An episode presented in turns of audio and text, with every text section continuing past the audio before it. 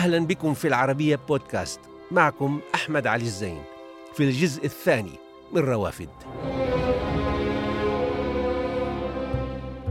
لم أكتب الشعر ولم أكتب القصة القصيرة لأنه صرختي الاحتجاجية ضد العالم طويلة جدا تحتاج لمدى نعم تحتاج لمدى. وهل ربما يتجلى شيء؟ تعرف حرقة المظلوم أمام القاضي، يتكلم كثيرا. هذه الحرقة كيف يعني من أين أتت؟ يعني هذا الاحتجاج، هذا الشعور بالمهاني، بالظلم، بانعدام العدل، بفقدانه، بانعدام الرحمة أحيانا، له أسباب خاصة أم هو فقط تأملات في أحوال الدنيا والمجتمع والتاريخ المأساوي لبلداننا؟ له أسباب. أنا في سن 6 أو 7 كان جدي بستان زاهر وبستان رائع أقضي فيه كل طفولتي. في يوم ما جاءت الدولة وباسم المصلحة العامة أخذت البستان من جدي وأعطته تعويضا تافها. بعد شهور جدي كان بستاني حقيقي، لم يعد له ما يفعله، مات. أعتقد بأنه الروائي ولد في اللحظة التي كان جدي يأخذني وكان العمال بدأوا في حرق أشجار البستان وفي تسويتها، فأخذني وكانت النار البغيضة وراءنا تأكل طفولتي وتأكل علاقتي مع جدي وتأكل جدي وتأكل كل العالم الأليف الذي عشت فيه. أعتقد بأنه عشت هذه اللحظة دي الاقتلاع، وأيضا عشت اللحظة دي المنفى والخروج من الجنة.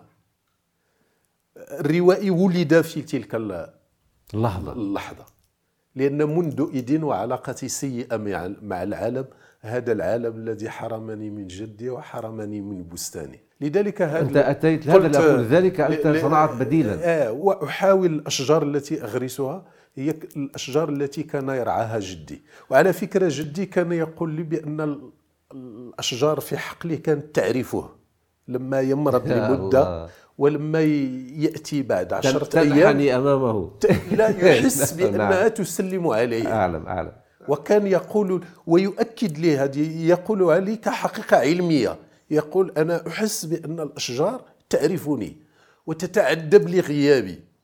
يا الله. أيضا أنت ليس هذا هو البديل الوحيد، أنك يعني عملت مكان شبيه ببستان الجد وبأشجاره. أنت عبرت عن ذلك بكتيبة الخراب. لا أريد أن أقول في هذا الأمر شبيه بالخروج من حب كبير ومدمر والبحث عن السلوان في حب آخر تعويض عنه.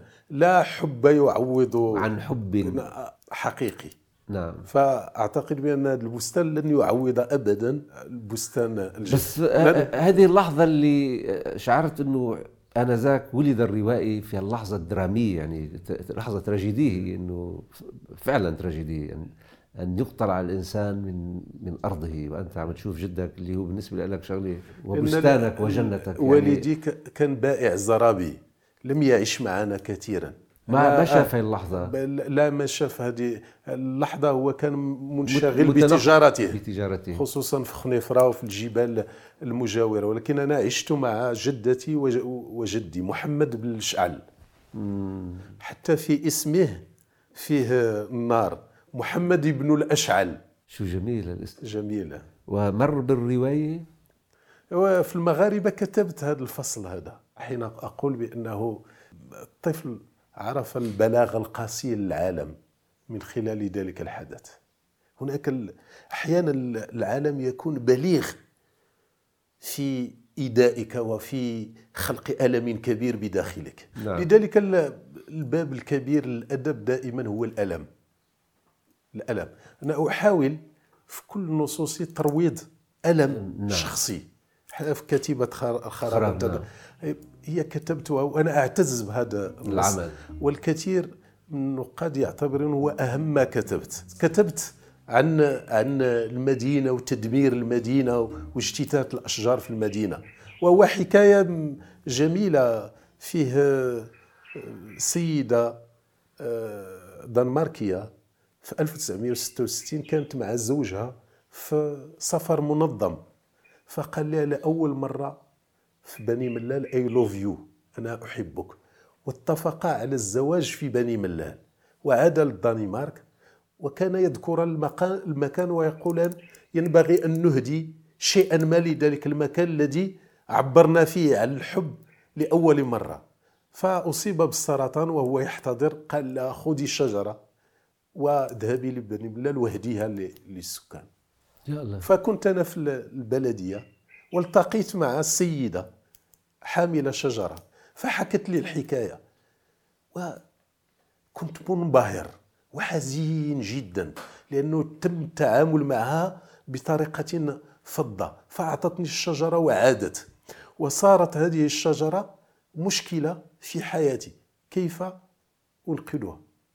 كتبت الرواية عن تلك الشجرة وعن عذاب شخص أخذ شجرة من امرأة دنماركية. حلو. هذه الشجرة هي مغروسة الآن قرب البيت. هذه الشجرة الدنماركية. شو اسمها داخلك هذه الشجرة؟ فيكيس. الفيكيس نوع فوكس يأخذ خصائص التربة ويتكيف. يتكيف ويعيش كثيرا. هذه ويعيش كثيرا ويصبح الشجرة عملاقة. وإحنا عملنا معها أشجار فيكيس أخرى لكي تؤنس وحدتها. هذه شبيهة عبد الرحمن الداخل لما رأى نخلة فقال أيها الراحل الميمم أرضي أقرئ السلام من بعض لبعض إن جسمي كما تراه بأرض وفؤادي ومالكه بأرض. يا الله هذه وقع عليها، هذه جسمها كما تراه بأرض وفؤادها ومالكه في أرض أخرى. هذه المفارقات الرهيبة وهي مفارقة روائية، هذه المفارقة السوريالية. نحن الآن أنا كتبتها في المغاربة، صرنا بازار البشرية. من أراد أن يرى كل طبقات جيولوجية لتشكل البشرية ممكن يراها عندنا. وتعرف بأنه الشيء الوحيد في هذا العالم الذي يمجد المجهود هو كرة القدم. ثم لا الكرة هي الشيء الوحيد في هذا العالم الذي بإمكان الضعيف أن يتلاعب بالقوي. هذا هو سحر الكرة. ثم الكرة في اعتقادي هي تخاطب الغرائز البدائية. الإنسان في عمقه صياد. نعم. والكرة توفر هذا المشهد ديال الصيد، الشبكة والفروسية والمنازلة. نعم. لذلك أنا أرى بأن الكرة هي استعارة كبرى للحياة. وربما هي حروب لا دماء فيها. في قصيدة رائعة لأبي نواس اسمها حرب اللذة. إذا عبأ أبو الهيجاء للحرب فرسانا عبأنا نحن وردا وسوسانا إلى آخره. فيقارن بين الحروب الجاهلية وحرب اللذة. أعتقد بأنه الكرة أيضا فيها حرب شبيهة بحرب أبي نواس. وأنا سيرت الفريق أيضا، وفي سنة معينة ترأست الفريق. كنت رئيس من 4-5 سنوات كنت رئيس الفريق، لأنه هذه المدينة التي تجولت فيها الانتماء لها يمر عبر شيئين، عين سردون وفريق رجاء بني ملال. وكنا نرى اللاعبين وأنا صغير كالآلهة اليونانية. من الروائي اللي بتشوف فيه ترى أحد الكتاب على صيغة ما تراه في اللاعبين؟ نعم، دستويفسكي بالنسبة لي عبقري حقيقي، عبقري. وتأثراتك فيه يعني انعكست بنصك؟ أتمنى ذلك. الشيء الميتافيزيقي في حياة الكاتب هو التأثيرات. أعتقد سيلين نصح روائي شاب بأن يقرأ الروايات الرديئة. الروائي المهم يتأثر دائما بالروايات الرديئة وليس بالروايات الجيدة.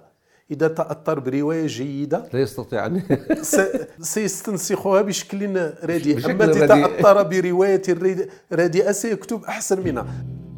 ونترك عبد الكريم الجويطي ما بين عزلته ومدينته يستكمل كتابة ما تشكل في وعيه يوم أتلف بستان جده محمد بن الأشعل.